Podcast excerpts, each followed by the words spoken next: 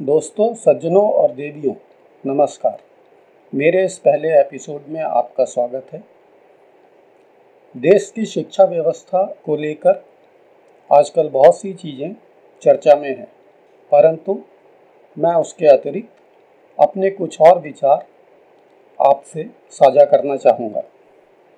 सबसे पहले मेरा प्रश्न है, क्या आज की शिक्षा व्यवस्था बहुत बोझिल, बहुत कमबरसम नहीं हो गई है? बच्चों से लेकर शिक्षक एवं अभिभावकों तक। यदि आपको लगता है कि ऐसा है तो मैं आशा करता हूँ कि आपको मेरे एपिसोड पसंद आएँगे। बात करेंगे मुख्यतया सेकेंडरी एजुकेशन की। जहाँ तक प्राइमरी शिक्षा का सवाल है, उसमें तो यदि अक्षर ज्ञान, साधारण अंक ज्ञान, अंक गणित और बच्चों को उनके आसपास के परिवेश की ही जानकारी उनकी अपनी मातृभाषा में दे दी जाए तो काफ़ी है। इसके अतिरिक्त अनुशासन एवं वैल्यू सिस्टम्स के बीज डालने के लिए भी यह अवस्था उपयुक्त है। सेकेंडरी एजुकेशन के विषय में विस्तार से चर्चा करेंगे। शुरुआत करने के लिए मेरे ख्याल से सबसे पहले यह विचार करना होगा कि सेकेंडरी एजुकेशन के मूल उद्देश्य क्या हैं? जहाँ तक मैं समझता हूँ सेकेंडरी एजुकेशन के जो मुख्य मूल उद्देश्य होने चाहिए, उसमें पहला तो है कि ज्ञान के प्रति बच्चों में एक जिज्ञासा जागृत हो, जिससे कि उनको अपनी आगे हायर एजुकेशन के विषय में मदद मिल सके और उनकी जो शिक्षा या लर्निंग हो, वो भी ज़्यादा परमानेंट हो। अभी हम देखते हैं कि शिक्षा रोजी रोटी या रोज़गार तक तो पहुँचा पा रही है, परंतु विद्यार्थियों में किसी निश्चित विषय या किसी निश्चित क्षेत्र में कोई विशेष उत्सुकता या लगाव नहीं जगा पाती है। जो दूसरा मुख्य उद्देश्य है, वो है विद्यार्थियों को आगे चलकर एक जिम्मेदार नागरिक के रूप में विकसित होने का अवसर देना। और आपको तो मालूम है, हमारे देश में टेंथ स्टैंडर्ड के बाद साइंस और सोशल साइंसेस के स्ट्रीम अलग अलग हो जाते हैं। अतः जहाँ तक सिटीजनशिप या नागरिकता से संबंधित जानकारी है, वो बच्चों को दसवीं क्लास तक मिल जानी चाहिए। वरना उसके बाद जो साइंस स्ट्रीम में चला जाएगा, उसको वो सब ज्ञान हासिल करने का अवसर दोबारा नहीं प्राप्त होता है। 18 साल की उम्र के बाद हमने सभी को वोट देने का अधिकार दे दिया है। 18 साल का मतलब है ट्वेल्थ के बाद। और बच्चे ने जो नागरिक शास्त्र या सोशल साइंसेस पढ़े हैं, वो सिर्फ़ टेंथ तक पढ़े हैं। आपको लगता है ऐसा कि हमारा 18 साल का जो विद्यार्थी या बच्चा है, वो वोट देने के लिए अपने विवेक का इस्तेमाल कर सकता है? क्या उसको पता है देश में क्या शासन व्यवस्था है, कितने स्तर हैं, किस तरीके से उन्हें लागू करा जाता है? मेरा अनुभव ये रहा है कि अधिकांश लोगों को एमएलए क्या करता है एमपी क्या करता है, राज्य सरकार क्या करती है, केंद्र सरकार क्या करती है, ग्राम पंचायत का क्या रोल है, ये सब बेसिक जानकारी नहीं है। ऐसे में आप कैसे उम्मीद करते हैं कि जो वो बच्चे 18 साल के बाद वोट देने के लायक हो गए हैं, वो अपना वोट एक सोच, समझ और विवेक के अनुसार दे सकेंगे। वापस पहले बिंदु पर चलते हैं, जिसे कि मैंने कहा था कि ज्ञान के प्रति जिज्ञासा। इसको दूसरे शब्दों में हम साइंटिफिक टेम्परामेंट भी कह सकते हैं। साइंटिफिक टेम्परामेंट का मूल है विद्यार्थी का प्रश्न पूछना, क्यों और कैसे? सारे विज्ञान का डेवलपमेंट इन्हीं दो प्रश्नों के उत्तर में हुआ है। जो चीज़ किताब में लिखी है, उसको शिक्षक वापस बोर्ड पर क्यों पढ़ाते हैं? वो समय तो अब नहीं है जब अक्षर ज्ञान शायद किसी गुरु के पास या सिर्फ़ किताब से मिल सकता था। अब तो सारी जानकारी बहुत सारे माध्यमों से उपलब्ध है। आपने कभी सोचा है कि एक पाँच छः साल का बच्चा भी मोबाइल कितने आराम से चलाता है, उसको ना माँ बाप सिखाते हैं, ना स्कूल में सीखता है। कैसे सीखता है? क्योंकि उसको जिज्ञासा होती है उसको सीखने की और वो सीख लेता है। तो अगर हम स्कूल में खाली बच्चों में ये जिज्ञासा पैदा कर दें, किसी भी विषय में, किसी भी सब्जेक्ट पर, कि वो क्यों और कैसे इसमें उसे आनंद आने लगे जिज्ञासा उसकी जाग जाए। तो वो जानकारी तो आजकल हर माध्यम से उपलब्ध है। लेकिन अभी हम अपने उसी पुरानी शिक्षा पद्धति पे चल रहे हैं। टीचर बोर्ड पे वही पढ़ा रहा है जो किताब में लिखा है। प्रश्न पूछने और जवाब देने का समय नहीं है। मेरी कई टीचर से बात हुई है। उनका एक एक घंटा इस तरीके से फिक्स है। कितना कोर्स कवर करना है, कब एग्ज़ाम लेना है, कब प्रैक्टिकल लेना है, उनको यह सोचने समझने का समय ही नहीं मिलता कि बच्चों ने कुछ समझा या नहीं समझा। उन्हें अपना कोर्स करिकुलम पूरा करना है एग्ज़ाम लेने हैं और बच्चों को पास करना है। बच्चों को जो किताब में लिखा है, वही उत्तर दे देना है, उसके आगे ना उनकी जानने की इच्छा है, ना याद रखने की। और यही होता भी है। बहुत सारे बच्चों से मैंने बात करी है। उनको पीछे की क्लास का कुछ याद नहीं रहता। और बेसिक समझ तो बिल्कुल ही मुझे लगता है कि बच्चों में गायब है। बहुत छोटी छोटी चीज़ें, जैसा कि मैंने पहले कहा, लोकतंत्र क्या है, समाज क्या है? यहाँ तक कि जो बच्चे बी कॉम करते हैं, उनसे अगर आप पूछ लीजिए कि भाई बी ए इकोनॉमिक्स क्यों नहीं करा? तो उनको जवाब नहीं मिलेगा इकोनॉमिक्स और कॉमर्स जो बच्चे ग्रेजुएशन कर रहे हैं इन सब्जेक्ट से, उनको भी इस विषय में बहुत कम बच्चों को जानकारी है कि दोनों में अंतर क्या होगा। तो ऐसा हमारा एजुकेशन है जिसमें कुछ भी नया सीखने की इच्छा ही नहीं बचती है।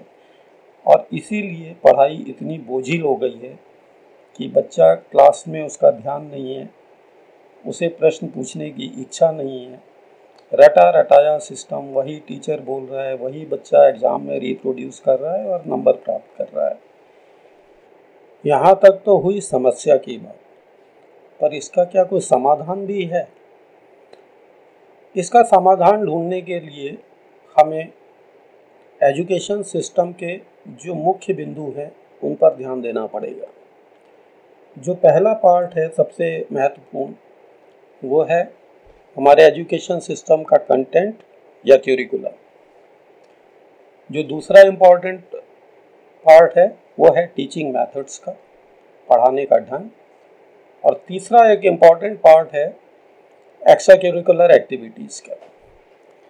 इन तीनों पे अगर हम ध्यान दें तो ऐसा लगेगा कि तीनों में काफ़ी सुधार किया जा सकता है। जहाँ तक क्यूरिकुलम के कंटेंट का प्रश्न है, उसे बदलना तो शायद किसी एक व्यक्ति के बस में नहीं है। इसके लिए तो सरकारों को और जो टीचिंग एसोसिएशंस हैं, हो सकता है वो उसमें अगर समग्र प्रयास करें तभी संभव है।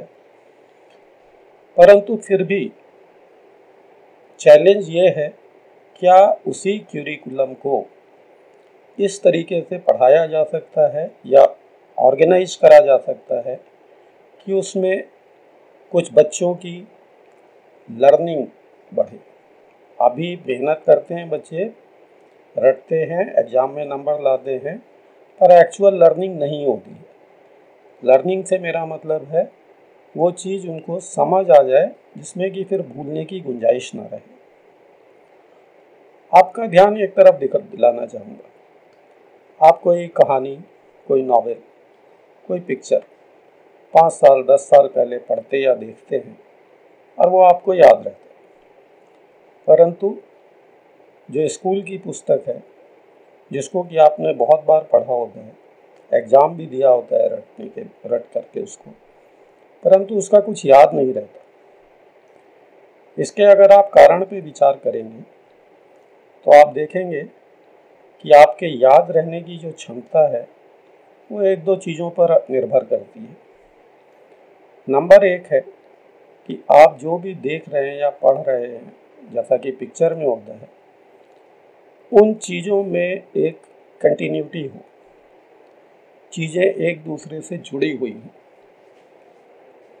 दूसरा, हर कड़ी जो है, आपको अगले चैप्टर या अगले पृष्ठ के प्रति उत्सुकता जगाए। कहानी, किताब नॉवेल पिक्चर यहाँ तक कि टीवी सीरियल्स में भी यही होता है। सालों साल तक सीरियल चलते हैं और आपको उसकी कहानी याद रहती है, जो कि आपने एक एपिसोड आधे घंटे देखा होता है। क्या ये चीज़ एजुकेशन में संभव है? मेरे विचार से ये संभव है। यदि आप पूरा सिविलाइजेशंस का, ह्यूमैनिटी का डेवलपमेंट देखें तो क्या वो एक कंटिन्यूस प्रोसेस नहीं है। क्या वो एक समग्र ऑर्गेनिक प्रोसेस नहीं है? वो चाहे एग्रीकल्चर का डेवलपमेंट हो, इंडस्ट्री का डेवलपमेंट हो, इकोनॉमिक्स का डेवलपमेंट हो, साइंस का डेवलपमेंट हो, क्या ये सारी चीज़ें एक दूसरे से जुड़ी हुई नहीं हैं? क्या इतिहास ज्योग्राफी से जुड़ा हुआ नहीं है? क्या साइंस इतिहास से जुड़ी हुई नहीं है? क्या ईस्ट इंडिया कंपनी यहाँ भारत में आ सकती थी अगर इंग्लैंड में स्टीम इंजन का विकास नहीं होता? तो ये सारी चीज़ें जुड़ी हुई हैं और बच्चों को अगर इसी तरीके से ये सारी चीज़ें एक समग्रता में, एक स्टोरी के तौर पे अगर पढ़ाई जाए तो उनको समझ भी बहुत अच्छा आएगा और याद भी रहेगा। इस चीज़ को मैं बोल नहीं रहा हूँ। मैं अपने अगले कुछ एपिसोड्स में इस चीज़ का कुछ उदाहरण दे के समझाने की भी कोशिश करूँगा। लेकिन जहाँ तक मैंने करिकुलम को देखा है, ये बहुत संभव है। अभी आप अगर बच्चों की पुस्तकें उठा के देखें, एक चैप्टर से दूसरे चैप्टर का कोई लिंक नहीं है। एक क्लास से अगली क्लास के चैप्टर्स का कोई लिंक नहीं है। कुछ चीज़ें रिपीटिटिव हैं। तो ये वैसा ही हो जाता है कि अगर आप अनकनेक्टेड इंफॉर्मेशन बच्चों के दिमाग में ज़बरदस्ती डालते हैं और वो इन्फॉर्मेशन सिर्फ़ तभी तक रुकती है जब तक कि उस बच्चे को ज़रूरत है या वो ज़बरदस्ती उसको क्रैम करता है, रटता है एग्ज़ाम में नंबर लाने के लिए। पर वास्तव में सीखता है, इसमें संदेह है। कुल मिलाकर कहना ये चाहूँगा कि कम से कम टेंथ स्टैंडर्ड तक पूरी सोशल, हिस्टोरिकल जियोग्राफिकल साइंटिफिक जो भी नॉलेज है, वो एक सिंगल ऑर्गेनिक एंटिटी के तौर पर दी जा सकती है और उससे बच्चों के ना भूलने का डर है और उनके एक्चुअल ज्ञान में उनके वृद्धि होगी। और सबसे ज़्यादा ये कि वो आगे चल के क्या करना चाहते हैं इसको निर्णय करने में भी उन्हें बहुत आसानी होगी। मेरा पूरा विश्वास है कि अगर बच्चों में किसी भी विषय के प्रति अच्छी जिज्ञासा उत्पन्न हो जाए तो उसके लिए फिर उन्हें स्कूल की ज़रूरत नहीं है। आजकल सब इन्फॉर्मेशन, सब जानकारी, इंटरनेट, सोशल मीडिया और भी बहुत सारे साधनों से उपलब्ध है और जैसे कि मैं इस पॉडकास्ट का इस्तेमाल कर रहा हूँ, ये भी उसी दिशा में एक प्रयास है। दूसरा मुख्य घटक जो है हमारे एजुकेशन सिस्टम का, वो है टीचिंग मेथड कि शिक्षक क्लास में पढ़ा किस किस तरीके से रहे ये जो हमारा तीस चालीस साल पुराना घिसा पीटा सिस्टम है कि जो किताब में लिखा है, वही टीचर बोर्ड पर पढ़ा रहा है। तो फिर किताब बच्चों को क्यों खरीदवा रखी बच्चों को किताब पढ़ने के लिए खुद प्रेरित क्यों नहीं करा जा सकता? जहाँ तक मैं समझता हूँ, क्लास के अंदर सिर्फ़ क्वेश्चन आंसर सेशन होना चाहिए। बच्चे खुद पढ़ के आएँगे। एक दिन पहले टीचर उनको बता सकता है कि इस चैप्टर को पढ़ के आना है। उसके बाद उस चैप्टर पे एक पीरियड दो पीरियड तीन पीरियड लगातार क्वेश्चन आंसर सेशन होना चाहिए। बच्चों के अपनी जिज्ञासा होगी टीचर उनके जवाब देंगे। ज़रूरी नहीं टीचर को सब जवाब आते हों। ये भी एक समस्या है कि यहाँ टीचर ये अपना बेसिक काम समझता है कि वो उसको बच्चों के प्रश्न का उत्तर देना ही देना है। मैं तो चाहूँगा कि वो शिक्षक को खुश होना चाहिए अगर बच्चा ऐसा प्रश्न पूछे जिसका जवाब उसको नहीं मालूम है।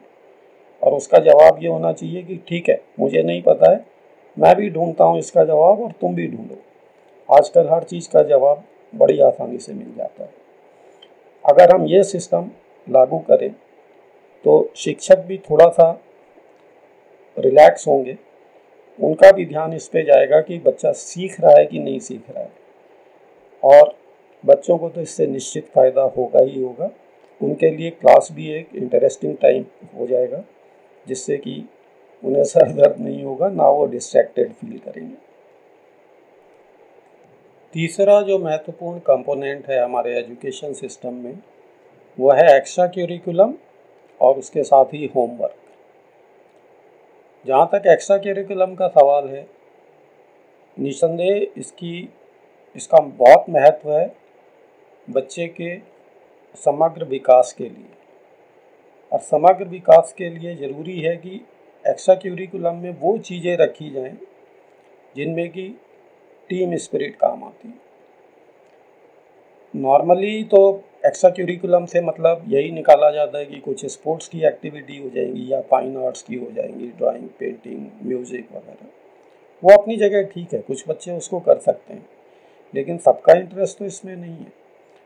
इसके बजाय मैं चाहूँगा कि बच्चों को सोशल सर्विस की तरफ़ ज़्यादा प्रोत्साहित करा जाए। बच्चे अपने क्लासरूम की या स्कूल की और गार्डन की साफ़ सफ़ाई देखभाल क्यों नहीं कर सकते हफ़्ते में एक दिन? और करना चाहिए। इससे उनका टीम स्पिरिट भी डेवलप होगी, उनकी एक ज़िम्मेदारी की भावना भी बढ़ेगी। इसी तरह होमवर्क में होमवर्क के नाम पे एकेडमिक वर्क क्यों होना चाहिए? होमवर्क शुड बी होमवर्क क्या बच्चों को ये नहीं कहा जा सकता कि आप अपने कपड़े खुद धोएँ? आप अपने जूते खुद पॉलिश करें, आप अपना बैग खुद लगाएँ। क्योंकि खासकर अपर मिडिल क्लास वगैरह में तो जो अनुभव है मेरा, उसमें बच्चों के ये सब काम करने के लिए या तो सर्वेंट्स हैं या माता पिता करते हैं। पेरेंट्स मीटिंग में उनके माता पिता से ये पूछना चाहिए कि ये बच्चा घर पे क्या काम करता है? एक टेंथ क्लास के बच्चे को कम से कम घर में कुछ किचन वर्क क्यों नहीं आना चाहिए? अभी तो ये हाल है कि इतना बच्चा अरहर की दाल पहचानता है, ना मूंग की। बॉटनी के नाम पे स्कूल के कैरिकुलम में बहुत है, पर घर में गेंदे का फूल का पौधा नहीं पहचान सकते कि ये क्या है। तो इस तरह उनको समाज से जोड़ना हो, उनको एक अच्छा नागरिक बनाना हो, उनको एक अच्छा सामाजिक प्राणी बनाना हो, उसके लिए ये जो मिडिल स्कूल एजुकेशन है टेंथ तक, यही अप्रोप्रिएट समय है और यही उचित आयु और अवस्था है जिसमें उनके पूरे डेवलपमेंट के लिए काम करा जा सकता है, क्योंकि इसके बाद तो फिर स्पेसिफिक फ़ील्ड में बच्चा जाएगा और उसमें जैसी उसकी रुचि होगी, जितनी उसकी कैपेबिलिटी होगी, करेगा। आशा करता हूँ मेरे विचार आपको पसंद आएँगे और मैं आपके फीडबैक की अपेक्षा रखता हूँ और इंतज़ार करूँगा। धन्यवाद।